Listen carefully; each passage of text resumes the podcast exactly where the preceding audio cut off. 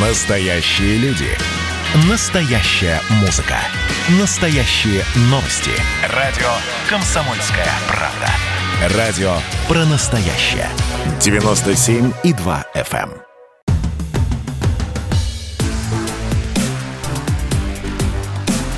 Честное риэлторское.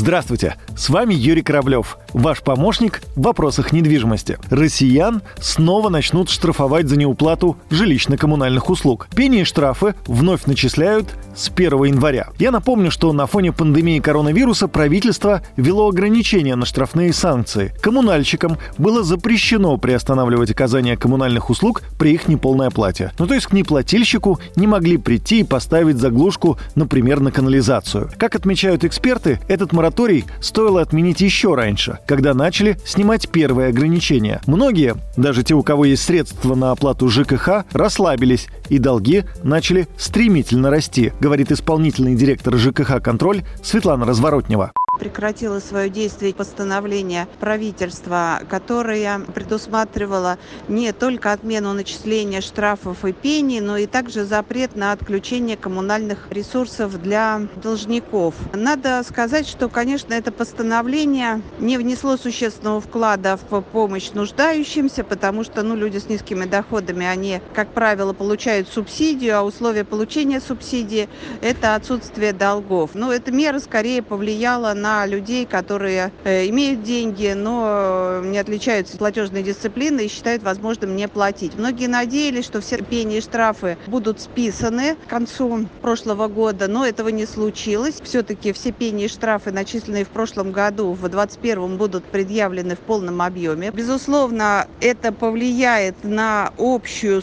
сумму, так сказать, задолженности населения перед поставщиками жилищных, коммунальных э, услуг. Поэтому, наверное, конечно, конечно, для определенной группы населения вот отмена постановления будет довольно неприятной историей.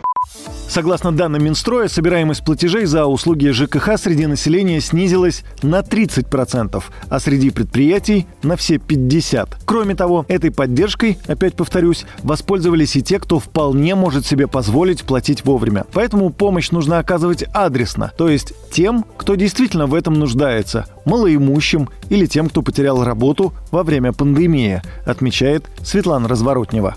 Согласна с правительством, что действие постановления не стоило продлевать, потому что оно не адресное. Оно, собственно говоря, имело смысл в начале 2020 года, когда многие просто не могли из-за там, локдауна выйти и заплатить онлайн. Сейчас во многих случаях эта проблема решена. И, э, конечно, нужно все-таки вот именно идти по пути совершенствования адресной помощи и поддержки.